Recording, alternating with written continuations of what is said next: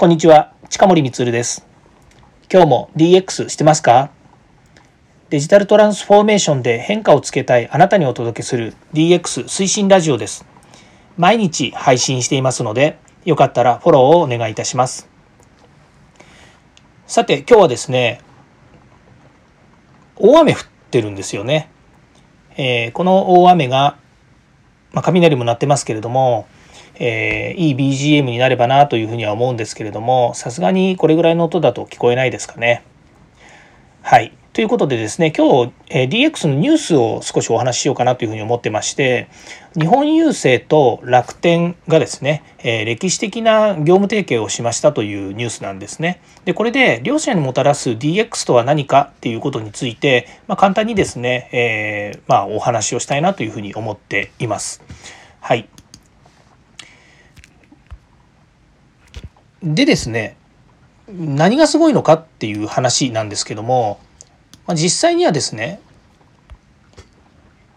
最もですね古いビジネスっていうふうに言われてますね日本郵政。まあもちろん郵政っていうのはあの郵便局のことなのでですね郵便局いろんなこうビジネスを中でやってますよね。あの金融保険とかですねそういったものもやっていますし当然ですけど郵便局の中にはですね、えーのお金を預かってですねあお金を預かっていうかね郵便局のゆうちょ銀行っていうのもありますし、まあ、大体4つぐらい大体4つぐらいですね、えーと、ビジネスを持ってるっていうふうに言われています。まあ、その中でですねあの非常に古い体質なためにですね例えばあの会社会社というかですねその郵政自体がですね今いろいろとこうまあ転換期にあるっていうふうにも言われているんですよね。でその一つがやはりその紙っていうものがですね、えー、この、えー世の中の流れで、まあ、SDGs っていうのもあの相まってですね紙をどんどんまあなくしましょうというふうに言われています。でそうなると当然ですけども郵便局の局員がですねあの配達するっていうことに関して、えー、どんどんですね、まあ、なくなっていくということがありますよね。まず郵便の話ですよね。それからあの U パックとかですねそういう物流の話もあるんですけれどもこういったものもですねあのどんどんあの、えー、ロジスティックスもですね皆さんあのどんどんですね効率化してったりとかっていうこともありましてですねあの郵便局が持っている古いですね郵便局のし、えっと、なんていうんですかねその施設であるとかそれから、えっと、いろんなこの、えっと、手続きであるとかそういったものがですねやっぱり陳腐化してきているっていうことがあってですね、まあ、そこも手を入れなければなというふうに、えー、しているわけですね。まあ、何よりですね古くからやっているビジネスということもあるので、まあ、抜本的な改革っていうのはできないっていうところがあってですねで、えーまあ、人員削減も含めてですねこれからどうしようかっていうところはこれまでも言われてきたところなんですよね。あとはですね、まあ、あのお金預かってる、まあ、銀行的な体質なとこもあるのであの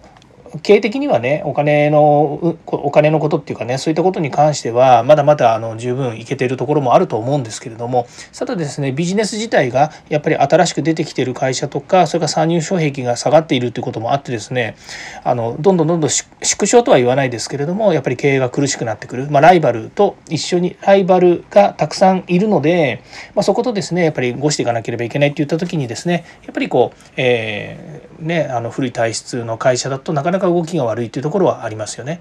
でかたやですね楽天さんですね。で楽天さんはあのまあ、新興企業ですねネットベンチャーというふうに言われて出てきている会社ですよね。まずまず上場してからですね、まあ、今は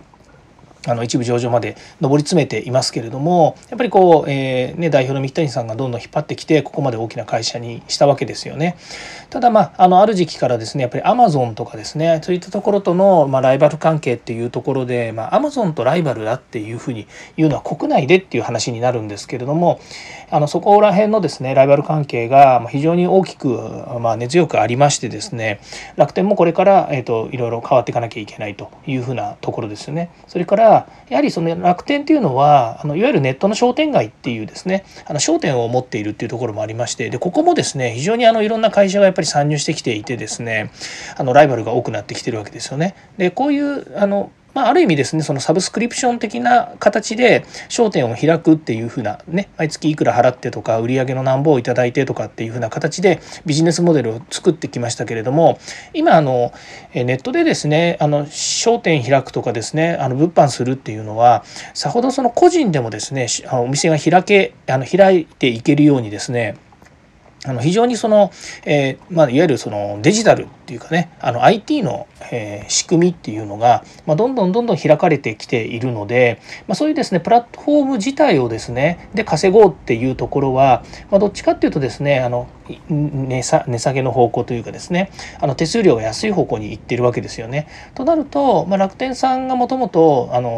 立ち上げて、ね、業界的に引っ張ってきたっていう時のやっぱりこう、えー、仕組みとかそれからやり方っていうものがやっぱり合わなくなってきて楽天さんもそういう意味ではあのどんどんどんどん自利になってくるところもあるわけですよね。まあ、その他にですね楽天モバイルとかっていうので多角的にですねいろんなビジネスをやっぱり始めていますよね。で、まあ、楽天モバイルはですねかなりあの強力に、えー、マーケティング進めている関係でですね、まあ、最初からすごい安い金額で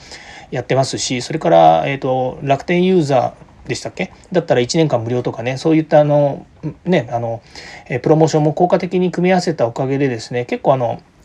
あのシェアを取ってきてるっていうふうには聞いてるんですけどもただですね、えー、まあライバルって言ってるところはね、大手の3社ですよね。NTT ドコモ NTT グループそれから KDDI グループ au ですね。それからソフトバンクですよね、まあ、こういったところとですねやっぱりラあのライバル関係にやってるということで言えばですねどうしても後陣を排してるっていうところがあります。ね、えー、そういった意味でですね、えー、楽天と、えー、この郵政がですね、え、タッグを組むと言った時にはこれはですね計り知れない大きなあの何かイノベーションが起こるんじゃないのかなと期待せざるは得ませんよね。ただですね楽天とそれから、えーと、日本郵政に関してはですね2020年に物流の分野で協業するっていうふうな業務提携を結んだらしいんですよね。でこれは単純に言うと楽天の商品を日本郵政の、えー、全国ネットの配送、えー、なんでしょうねその、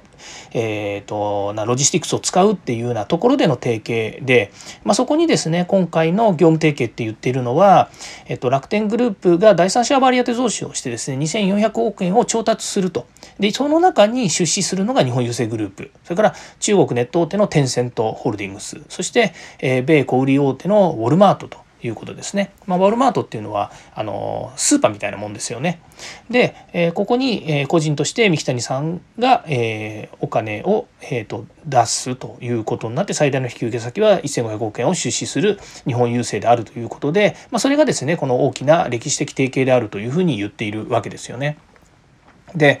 えー、まあニュースだけ見てねあのあだこうだ言うのもあれなんですけれども、まあ、こういうですね大きな提携の中に、えー、今回、えーと、ニュースあのテレビのねニュースとかでもやってるんですけどいわゆる DX ですねデジタルトランスフォーメーションなどに広げていくということですね言ってるんですよね。かたやですねやっぱり楽天はネット企業でもありますしその DX っていうものが何者あの何かっていうことよりも以前にですねやっぱりこう、えー、IT を駆使してですねあのどんどん改善活動はされているでしょうと。それから郵政もです日本郵政もそういう意味ではあの全く進んでないとは言えませんけれどもやはりですねどんどん DX をあの繰り広げていくっていうところにですねその楽天と郵政がこう強力な関係を結んだことによってですね、ねえー、まあ何か進んでいくんじゃないのかなと。まあ、両者ともですねやりたいことはお互い自分のビジネスを伸ばしたいっていうことで、えー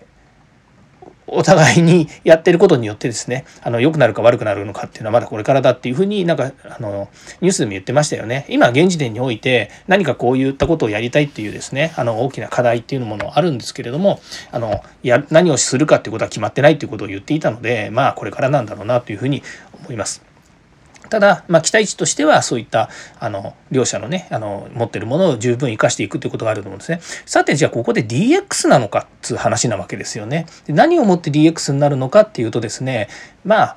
あ私が思うにはですね両者とも捨てるものは捨てるとその上で、えーと、新しいものを作るっていうことがあるわけですよね。ただここにですね、えーテンセントが入ってきたりとかねそれからあのウォルマートが入ってくるっていうところを考えるとですねあの DX っていうのを広げていくというよりもですよ逆に言うと、えー、いろんなこう何て言うんですかねあのでっかい会社がまとまってなんかあのねマーケティング的に見せるようなことをするんじゃないのかなっていうそれが最初なんじゃないのかなっていうふうに思わざるを得ないっていうところが、まあ、このニュースのですねうがった見方かなとも思っています。はい、えーと、今日はですねそんなニュースを少しお届けしました、まあ、次回もですね DX に役立つ話題を提供していきます。よかったらいいねやフォローコメントお願いいたします。ではまた。